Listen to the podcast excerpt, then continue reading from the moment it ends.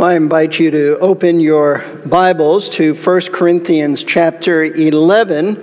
And starting at verse 17, I want to read through to verse 22. It's about the Lord's Supper. We're not observing the Lord's Supper tonight, but we are teaching on the Lord's Supper tonight. Paul writes, But in giving this instruction, I do not praise you, because you come together not for the better, but for the worse. For in the first place, when you come together as a church, I hear that divisions exist among you, and in part I believe it. For there must also be factions among you, so that those who are approved may become evident among you. Therefore, when you meet together, it's not to eat the Lord's Supper. For in your eating, each one takes his own supper first, and one is hungry, and another is drunk. What? Do you not have houses in which to eat and drink? Or do you despise the church of God and shame those who have nothing? What shall I say to you? Shall I praise you? In this I will not praise you. Though I grew up in a non religious Jewish home, one Jewish holiday, one Jewish feast, festival that my family always observed was the Feast of Passover. Every year during the springtime, when Jewish people gathered in their families to celebrate the Passover, my family would gather at the dinner table, where I, being the youngest in the family, would go through this ritual of asking my father certain questions about why on this night do we celebrate Passover. And my father, reading from a book, would answer those questions. We did that almost every year. You see, even to secular Jewish people, the Feast of Passover is a big deal. It's a big deal because it's a reminder that God delivered them from being in bondage in Egypt for about 400 years. The book of Exodus reveals it. It reveals that when God delivered the Jewish people from Egyptian bondage, He instructed them specifically he said to put blood on their doorposts and on the lintels of their homes so that the angel of death would pass over their homes and not judge them while he took the lives of all the firstborn of the Egyptians. And ever since that time, Jewish people all over the world have remembered this deliverance from Egypt. Therefore, Jesus being Jewish, he also celebrated the Passover, first with his immediate family and then as an adult later with his disciples.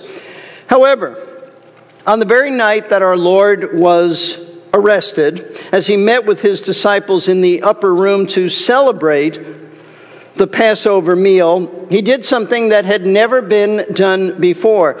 He changed the Passover meal into a new celebration. A celebration not about physical deliverance from the bondage of Egypt, but a celebration about spiritual deliverance from the bondage of sin. And from that moment on, folks, the ordinance known as communion or the Lord's Supper, or sometimes it's even referred to as the Lord's table, became a practice that Christians regularly observe when they come together in church. Now, most of us most of us have been celebrating the Lord's Supper for many, many years, and so we know what to expect when we come to church to observe communion. However, for those who are not familiar with the Lord's Supper, it can be confusing, especially the first time you celebrate it if you've never seen it before. And in particular, if you are coming from a Jewish background and have been told that it's very similar to celebrating Passover. This was the experience a number of years ago of a new Jewish believer. Some of you may have heard of him. His name was Moishe Rosen. He would later go on to found and be the leader of a Jewish missions outreach called Jews for Jesus. In his own words, Moishe Rosen, he explains what his experience was the first time he celebrated the Lord's Supper. He says, and I'm going to quote, it's a, a rather lengthy quote, but I think you'll appreciate it, and I'll try to keep from laughing. He says, he says, My first church services revealed an entirely new world. The music, for example, was radically different from chanting in the synagogue. All the hymns had a lilt to them, and I wasn't accustomed to Christian symbolism. They sang, There's a fountain filled with blood drawn from Emmanuel's veins, and sinners plunged beneath that flood lose all their guilty Stains. The cheerful, lilting melody seemed so unsuited to the graphically violent lyrics. And I didn't know who Emmanuel was, but the poor guy seemed to be making a big contribution to the blood bank. I was as accepting as I could be, but it wasn't easy. Then I noticed that there was an item in the church bulletin next Sunday communion. An usher in the last row had told us when we arrived the first morning that if we needed any help, we should feel free to call on him. I think he was just being polite because, as I learned later, church services involve very little conversations among the listeners. The synagogue is much noisier. Even gossip during prayers is sanctified according to the Talmud. I also had to learn not to get up and walk around because Jewish tradition permits the congregation to enter and leave at will during the three hour synagogue service. So, not knowing any better, I said, Psst, in a rather loud tone and motioned the usher over. What does it mean, communion? I asked. You're Jewish, right? He answered. It's a little like a Passover feast.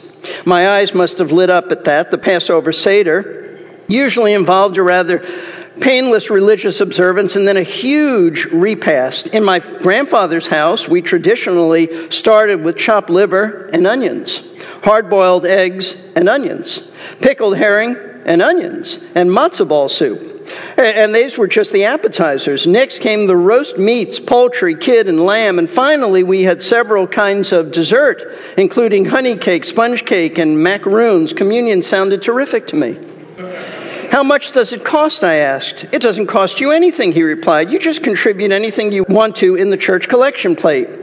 That was a great improvement over the synagogue where we had to buy tickets for most of the big events, including the major holiday services, but also were assessed a regular yearly membership fee. The bulletin said, Prepare your hearts for communion next Sunday. And so I asked, Should I do anything to help out? bring something? No, it's all provided, he said. Where will it be held? Right here in the sanctuary. I looked around at the old oak pews, but didn't see much space for tables. TV trays had just come into vogue, and I thought, well, maybe they'd fix the place up with a few of those. Ceil, that's his wife, Ceil and I ate a very small breakfast the next Sunday because the huge meal we expected at the service. I sought out the usher during Sunday school and double checked with him about the time and place because I didn't want to miss anything. I suspected that being Gentiles, they would serve bacon and ham and shrimp and other things that weren't kosher, but it still seemed like a, a nice idea, a real treat. Ceil and I got seated in the sanctuary and we began to sing songs about the blood again. Oh, precious is the flow that makes me white as snow. No other fount I know, nothing but the blood of Jesus. That wasn't too appetizing, especially since I didn't understand the real import of the words. But to top it all off, when I looked up at the front of the church, I saw on a table what looked like white shrouds with a lump where the feet would be and another lump for the head. I thought, gee, they, they have, they're having a funeral today too. It made perfect sense to me that they'd be having a funeral that morning because their customs were so different from what I had known. But up to that point, I hadn't seen a dead body, and I had the usual terror of such things. And what did the pastor preach on? The blood and body of Christ, eating and drinking it. I hate to tell you the thoughts that were going through my mind. I knew they couldn't have Christ up there under that shroud. And I knew deep down that, that these Goyim, that's a name, Gentiles, weren't cannibals. I decided the body was probably just being kept there and they would have the funeral later that afternoon. Psst, I said and motioned my friend the usher to come over. When are we going to have communion? I, I'm losing my appetite a little bit. Straining to be patient, he said, It'll be in just a minute. At the end of the service, eight men dressed in dark suits went forward toward the shrouds. I didn't know the difference between deacons and other church officials at that point, so I decided that they were the pallbearers. They gathered around what I assumed to be the funeral bier, and I expected that they would carry the body out before we ate. But two of them moved to each end of the covered object, and I could see that they were waiting for a signal to lift the shroud. Oh no, I thought. Suddenly, the cover fell away, and there was nothing underneath except some little pots and pans. Psst, what's that? Communion. Communion? I looked around and saw there were about 300 people to feed. I was totally dumbfounded. After certain prayers were said, each person was given a crumb of matzah. Then there were some more prayers, and a blessing was offered over the wine. Finally, the deacons passed around little glass thimbles filled with what looked like wine, but when I drank it, yeah, it was grape juice. I couldn't understand why they called it wine, and by now I was getting impatient. Psst, I said to my usher, When are we going to have communion? You've had it, he replied. I thought, boy, these guys, they give you a crumb of matzah and a thimble full of grape juice, and then they have the nerve to call it Passover feast. Then they criticize us Jews for being stingy. All right. So there you go. Now, tonight, as we continue our study of 1 Corinthians, we've come to the very passage where Paul instructs the Corinthians on how they should be celebrating, observing the Lord's Supper. And he does this because they were not celebrating it properly. In fact, they were terribly abusing it. They were corrupting the Lord's Supper so much so that if you look at 1 Corinthians chapter 11 verse 17 where Paul introduces the subject of the Lord's Supper, you'll see some of the harshest words that the apostle Paul ever wrote to a church. He said, But in giving this instruction, I don't praise you, because you come together not for the better, but for the worst.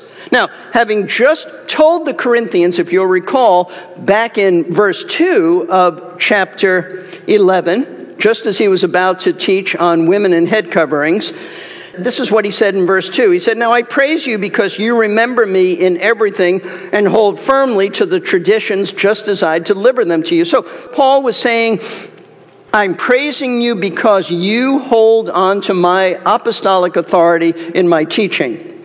But now, here in verse 17, he says just the opposite. He says just the opposite. He says he cannot praise them, and the reason that he can't praise them is because he knew that when they came together to observe the Lord's Supper, they weren't the better for it, they were worse off. In other words, their meetings did more harm than they did good. Now, can you imagine a pastor saying that to his people? that when you get together, you're worse off when you leave than when you came in. But that's exactly what the Apostle Paul is telling the Corinthians. He told them that their Lord's Supper meetings were so bad, were such a perversion of what communion is supposed to be, that it actually did more harm to their spiritual lives than benefited them. Now, listen, even without knowing what the Corinthians were doing, at this point that were so bad when it came to communion. The fact that Paul had such strong words for them tells us that it is possible for a church like ours to be observing the Lord's Supper, but doing it wrong. Doing it wrong, doing such a poor job of observing communion that if Paul were here, he'd say, You're better off not even coming to church if that's what you're going to do. So the question is, what, what then were the Corinthians doing that was so bad? Because whatever they were doing, we want to make sure that we don't do that. And that when we come together to observe communion, that we do it right and that we honor the Lord. And so, as Paul states in verse 17, he is about to give them instructions on how to conduct themselves when they meet to partake of the Lord's Supper. But before we look at Paul's instructions, it is important for you to have some background, especially in this passage. Background of how the early church, churches in the first century, how they observed the Lord's Supper because they did it a little bit differently than we do it today. And you see, without this background, without this information, you really will not be able to understand what the Corinthians were doing wrong. So to begin with, it's important to know that when the early Christians, first century Christians, when they gathered to observe the Lord's Supper, it was customary for them. The Bible doesn't require this, it's just a custom that they embraced. It was customary for them to have a common meal together, followed by celebrating the Lord's Supper. These meals came to be known as, as love feasts or agape feasts because with the entire church gathered together, it was an opportunity. It was really like a potluck church dinner. That's what it was. It was an opportunity to express their love, their fellowship, their unity with all members of the body of Christ, since young and old, rich and poor, Jew and Gentile, slave and free, men and women, they all came together demonstrating their love for one another and that all class distinctions in the body of Christ were gone. And they were one in Christ. And this love feast segued into the Lord's Supper. And in doing so, it was just a visible demonstration of their love and unity. It was a common meal together. And it would appear that all the churches at that time, and not just the Corinthians, but all the churches followed this custom of having a love feast, then followed by communion. And I say that because if you look at Acts chapter 2, verse 42, and then verse 46, this is the very first church, the infant church and the, the mother church, the church at Jerusalem, and they practiced communion this way. And it would appear that everybody else took their example and modeled their communion services like this. Here's what we read in Acts chapter 2, verse 42.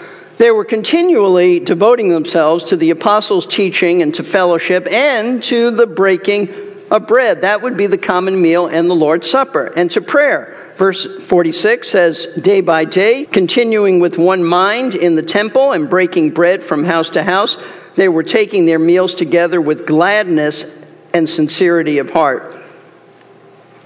So it would appear that this breaking of bread, that that was their common meal just prior to observing the Lord's Supper.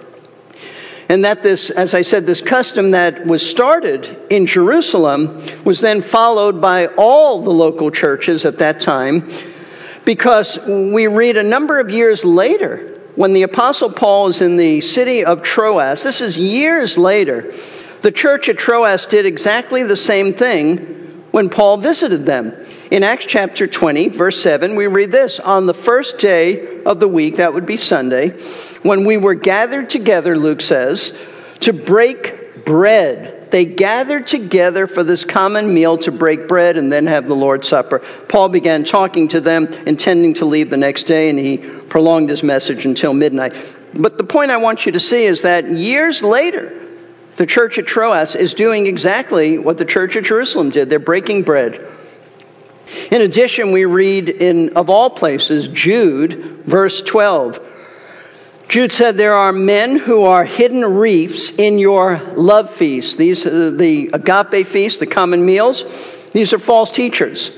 These are men who are hidden reefs in your love feast when they feast with you without fear, caring for themselves clouds without water, carried along by winds, autumn trees without fruit double deadly uprooted. Now, these, as I said, were false teachers who had infiltrated the church and they were joining believers in these common meals, in these love feasts. And Jude condemns them, condemns them for what they were doing. So, these common love feasts, that was the custom, followed by all churches, always culminating then in the observance of the Lord's Supper. Secondly, it's important for you to understand that one of the purposes of having these love feasts was to provide a decent meal for those in the church who were poor and didn't have much food. See, many of the early Christians were slaves, and they were extremely poor. Of course, being slaves, they would be poor. And therefore, it's very likely that the only good meal, the only decent meal that they had for the entire week was this love feast. And here they would have a good meal because all the members of the church brought food for everybody, everybody to eat, with those who were wealthy obviously bringing the most and the best food. It's very similar, as I said, to an all church potluck dinner. Third thing to keep in mind is that congregations back then did not have church buildings like we have, so that Christians met in homes.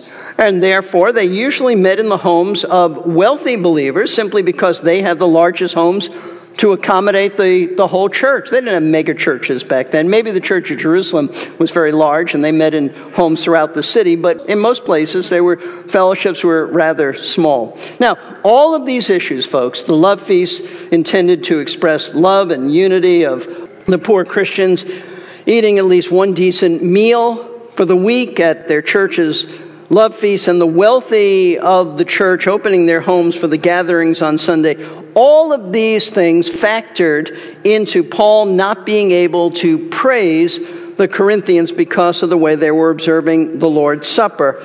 along with this common meal. And so that's our background. That's what you need to know. And now we're ready to dive into the text, and we're going to discover exactly why Paul could not praise the Corinthians concerning the way they were observing the Lord's Supper and why their meetings did more harm to them spiritually than good.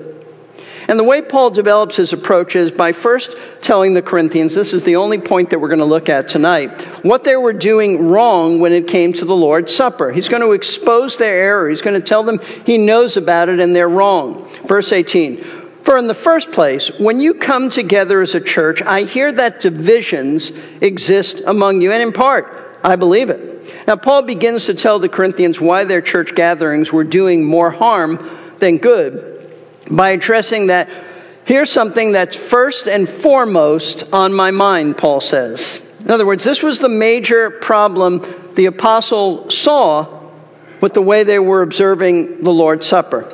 He says, When you come together as a church, I hear that divisions exist amongst you. And in part, he said, I believe it. So the main issue that was bothering Paul in relation to the Corinthians observing the Lord's Supper is that there were divisions going on when they gathered for these love feasts and then communion. Now, Paul has already addressed the issue of divisions in this church earlier in the letter. So these divisions he's referring to here must be different because he dealt with this back at the beginning of the book. Remember, the divisions that Paul wrote about in the early chapters of this letter had to do with divisions over which Bible teachers were the people's favorites, who they were loyal to. Some said, I'm of Paul, I'm of Peter, I'm of Apollos. Paul dealt with that. However, these new divisions, they're different. They have to do with Christians gathering for the Lord's Supper, so it's different. So, what kind of divisions were going on in their church meetings? And specifically, what divisions were happening at these common meals and the Lord's Supper. Well, Paul doesn't actually state what these divisions were until a few verses later. All he says at this point is that he hears that there are divisions going on in their meetings, and now where he heard this, he doesn't say. And he said that in part he believes it, meaning that he is reluctant to believe all that he's heard because he recognizes there might be some exaggerating that's going on, but he knows enough to know that these divisions exist. It may not be totally true what he's heard, but he knows enough to know that there's a reality here. But before spelling out exactly what kind of divisions that he's referring to, he tells them in the next verse, verse 19, why he's convinced that when he's heard about these divisions, why he knows they must be true. He makes in verse 19 what at first sounds like a rather odd statement. He says, For there must also be factions among you, so that those who are approved may become evident among you. Now, having just stated that he knows that divisions exist, among the Corinthians, and it's not a good thing. It never is. Now he tells them that factions, and by factions he means essentially the same thing as divisions. He says, but they must take place. They have to take place. In other words, these divisions in a church are inevitable. Now, we need to make sure that we don't misunderstand what Paul is saying here. Paul is not saying that factions and divisions in a church should be tolerated. He's not saying that at all. They should never be tolerated because if they are, they'll destroy a church. This is why so many churches have splits, church splits that cause so much harm to the testimony of Christ. In fact, Paul taught in Titus chapter 3, verses 10 and 11, that a factious individual, an individual who causes division in a church, must be confronted, must be confronted with his sin, called to repent, and if he doesn't repent after he's been warned a couple of times, then he's to be put out of the church. We actually did this a number of years ago with a man in our church. But here's what Paul said in Titus chapter 3, verses 10 and 11. He said, Reject a factious man after a first and second warning. You just give him two warnings, that's it. He said, knowing that such a man is perverted and is sinning, being self condemned. Reject, he means. By reject, he means discipline him, put him out of the church reject him. So the apostle, understand this, he's not condoning, He's not approving of factions in the church. He's simply saying that due to sin, they exist. That's a reality. And they're an inevitable part of church life. And note this there's a reason that God allows them to exist. Look at the last part of verse 19. You'll see that reason. So that, here's the reason, so that those who are approved may become evident among you. Now, what does Paul mean by this? God uses these factions, these divisions, to approve of certain individuals in the church congregation. What does Paul mean by this? Listen closely. The word approved means to pass a test. This is the very word that's used to describe metals being tried by being placed in fire in order to prove which ones were pure. They'd place it in fire and see which ones came out pure. So, what Paul is teaching is that when factions and divisions arise in a church, God uses these, these factions, these divisions, to reveal who he approves of.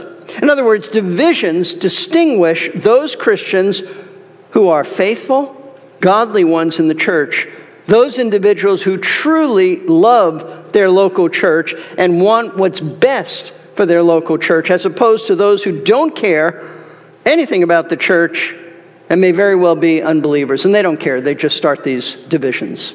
They don't care. Here's the way one Bible teacher explained the benefit of having factions in a church.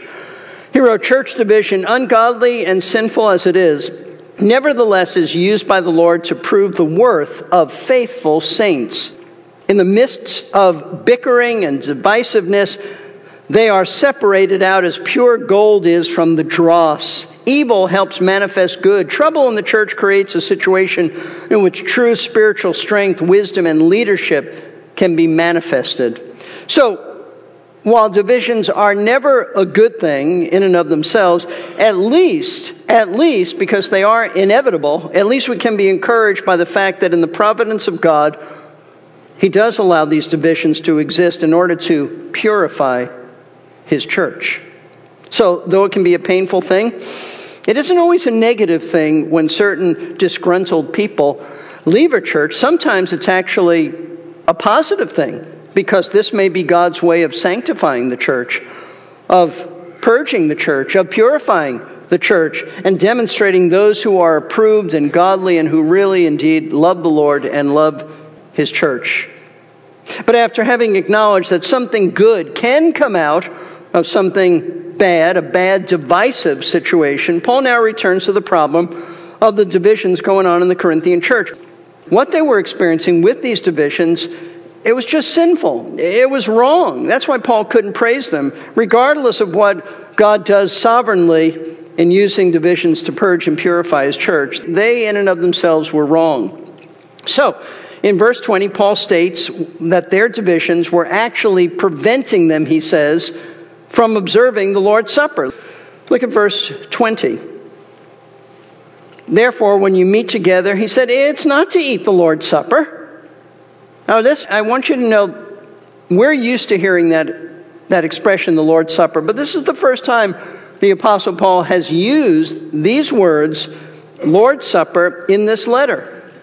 Back in chapter 10, he referred to communion as the cup of blessing and the bread which we break. He said in verse 16 of chapter 10, Is not the cup of blessing which we bless a sharing in the blood of Christ? It's not the bread which we break a sharing in the body of Christ. But here, one chapter later, in chapter 11, the apostle refers to the cup and the bread which all believers share in relation to the blood and the body of Christ, as he calls it, the Lord's Supper. And the significance of this designation for communion is that this is a supper that has been designated by the Lord Himself a supper in which he invites all true believers to come to his table and remember him.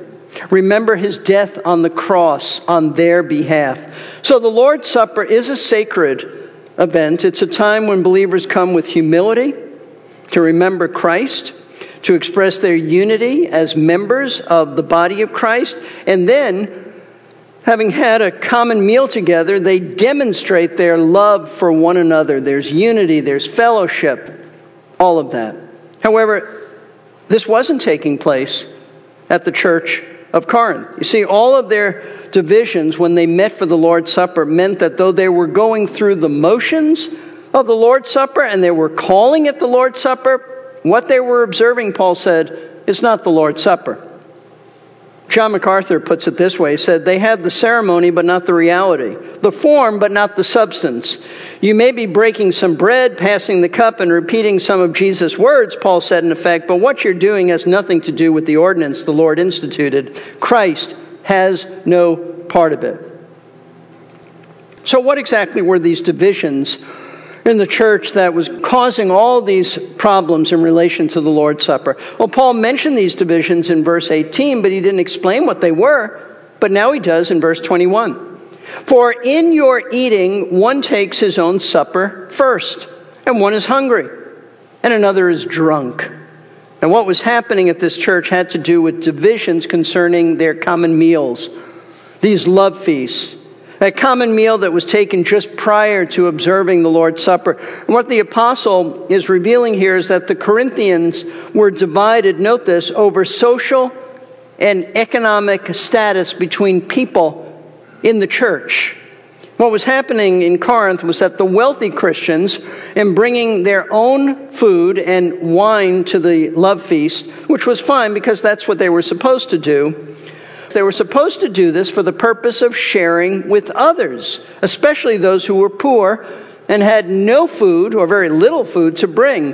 What they were doing, they were not sharing with the poor. Instead of waiting for the poor folks to arrive at church, because as I said, many of them were slaves, they couldn't leave their masters until their master said, okay, you can go to church now. These wealthy people, they consumed all of the food and the wine before the poor Christians even arrived, even entered the church, so that the rich were full, and Paul says even drunk, and the poor went hungry because there was no food left for them to eat.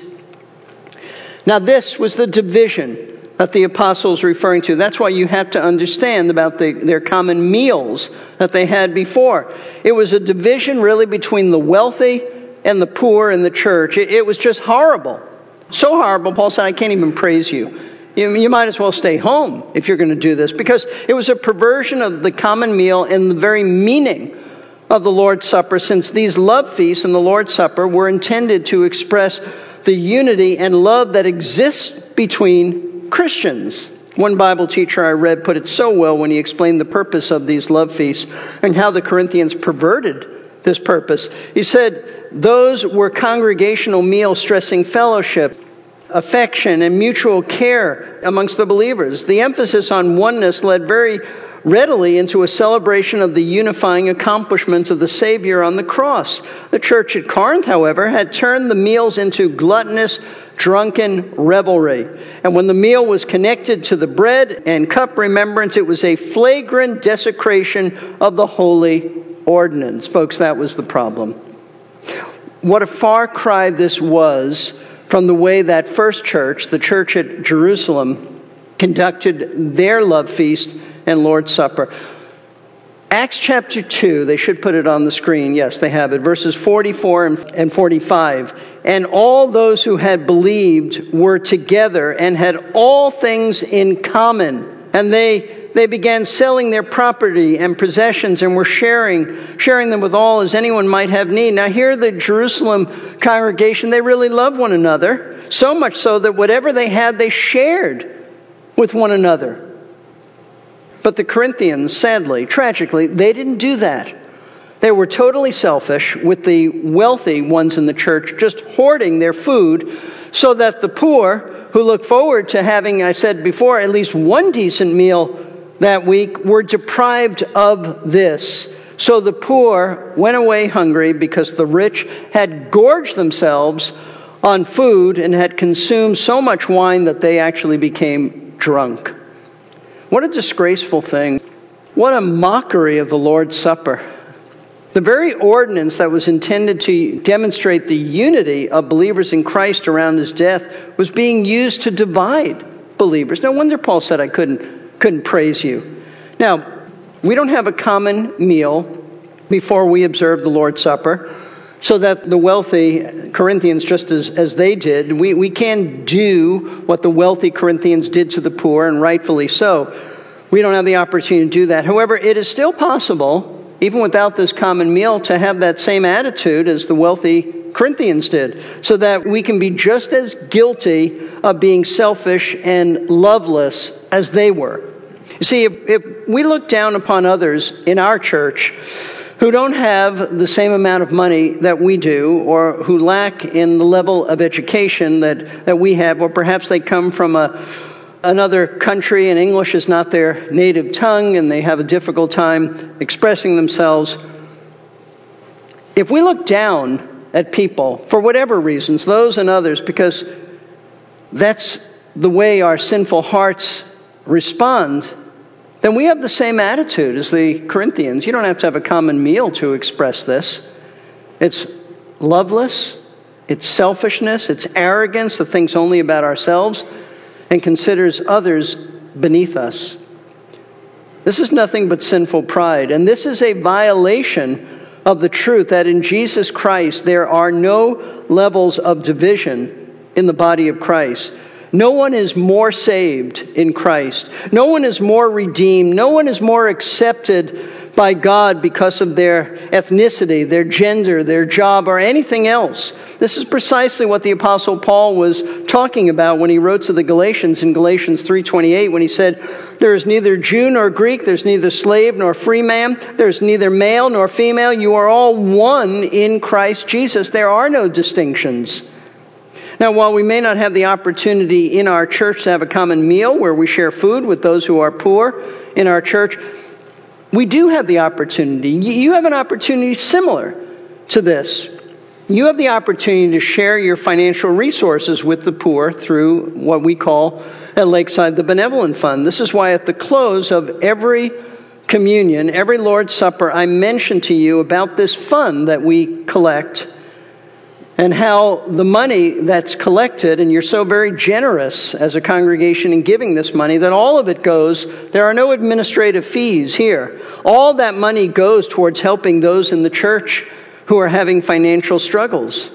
So, in principle, when we give our money to this fund, we are doing exactly what the New Testament says to do lovingly sharing our resources with our fellow believers at Lakeside.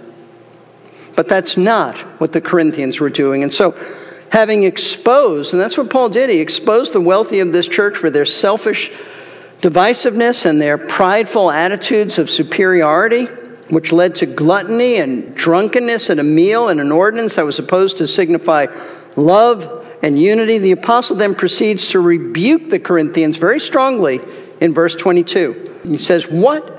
Do you not have houses in which to eat and drink? Or do you despise the church of God and shame those who have nothing? What shall I say to you? Shall I praise you? In this I will not praise you. Paul expresses great indignation at the Corinthians, and the apostle asks them a, couple of questions designed to condemn and rebuke their wicked attitudes and behavior. He begins by asking them, Don't you have houses in which to eat and drink? Meaning, if all you wanted to do was eat and drink, then do it at home. If that's all you want to do, then stay home. Do it at home. The church service is for worshiping God, not for consuming food and wine. In other words, if all you care about is food and drink, then just stay at home and don't come to church because the church, especially the Lord's Supper, it isn't about that. Not at all. Secondly, he asks, or do you despise the church of God? And shame those who have nothing. Meaning this Do you hate the poor people in your church so that you shame and embarrass them because they have no food? That's exactly what they were doing. See, whenever you treat a brother or a sister in Christ as if they are below you because they don't have what you have, you're showing contempt for them. You're shaming them. You're embarrassing them as being beneath you. This is actually a denial of your faith because your faith in Christ says that in Jesus Christ, all external distinctions are gone because Christ loves all of his people regardless of their social status or any other status. As the saying go, all stand on equal ground at the foot of the cross. All sinners on equal ground at the foot of the cross because all come to Christ as bankrupt, spiritually bankrupt sinners in need of his saving grace. And so, having exposed and rebuked them, Paul again states what he wrote at the very beginning of this section What shall I say to you? Shall I praise you? In this, I won't praise you. Having declared how wrong the Corinthians have been in the way they've handled their love feasts and the Lord's Supper, Paul tells them that they will get no praise from him. Now, folks, if the Apostle Paul was this this indignant over the way that the Corinthians were mistreating their poor brethren and disgracing the ordinance known as the Lord's Supper, imagine how the Lord Jesus must feel when his people come with similar sinful attitudes when they gather at his table for communion. Think about this when we observe the Lord's Supper, and we're going to observe it this coming Sunday morning. I hope you'll never observe the Lord's Supper the same way. I hope you'll come with hearts prepared for a solemn occasion, a sacred occasion, that you come with humility, with love for your brethren, and a desire to honor the Lord Jesus Christ by remembering his death for you. But if Christ is not your Savior, then receive him. Receive him now as your Savior. He died in the place of sinners just like you, so that you wouldn't have to face God's wrath, God's judgment. So turn away from your sin. As we keep saying, that's repentance. Turn to Him in faith, trusting Christ's death on the cross as your only hope, only hope of salvation. If you'd like to speak to one of our pastors about this, then just see me as we now close our service. Our Father, we thank you for this very important passage of Scripture. We thank you for the words of the Apostle Paul, really your words through this dear man known as Paul. And Lord, we, we pray that we will not only be enlightened about what the Corinthians did improperly, but that we will be on guard for our own hearts, guarding our hearts against ever looking down upon other believers in the body of Christ. Lord, may we continue to be a generous church to help those who are financially struggling in our congregation. May we show love. May we express unity and care and mutual fellowship. And may, when we come together to celebrate the Lord's Supper, may, Lord Jesus, may you be honored as you look at our hearts and you see our hearts that we've come to worship you and to truly give thanks for all that you've done for us and your death on the cross. And, and then, Lord, may we come with great love in our hearts because we're one with every other member of the body of Christ. So we pray that you'll apply this to our lives. We pray that we'll never partake of the Lord's Supper the same way again. And we do pray for any here or who might be watching on live stream, they've never accepted Christ as their Savior. We pray that today would be the day of their salvation, that the Spirit of God would make them aware of their need for salvation, convict them of their sin, convict them of their need for mercy and grace in you, and draw them to yourself, Father. We pray in Jesus' name. Amen.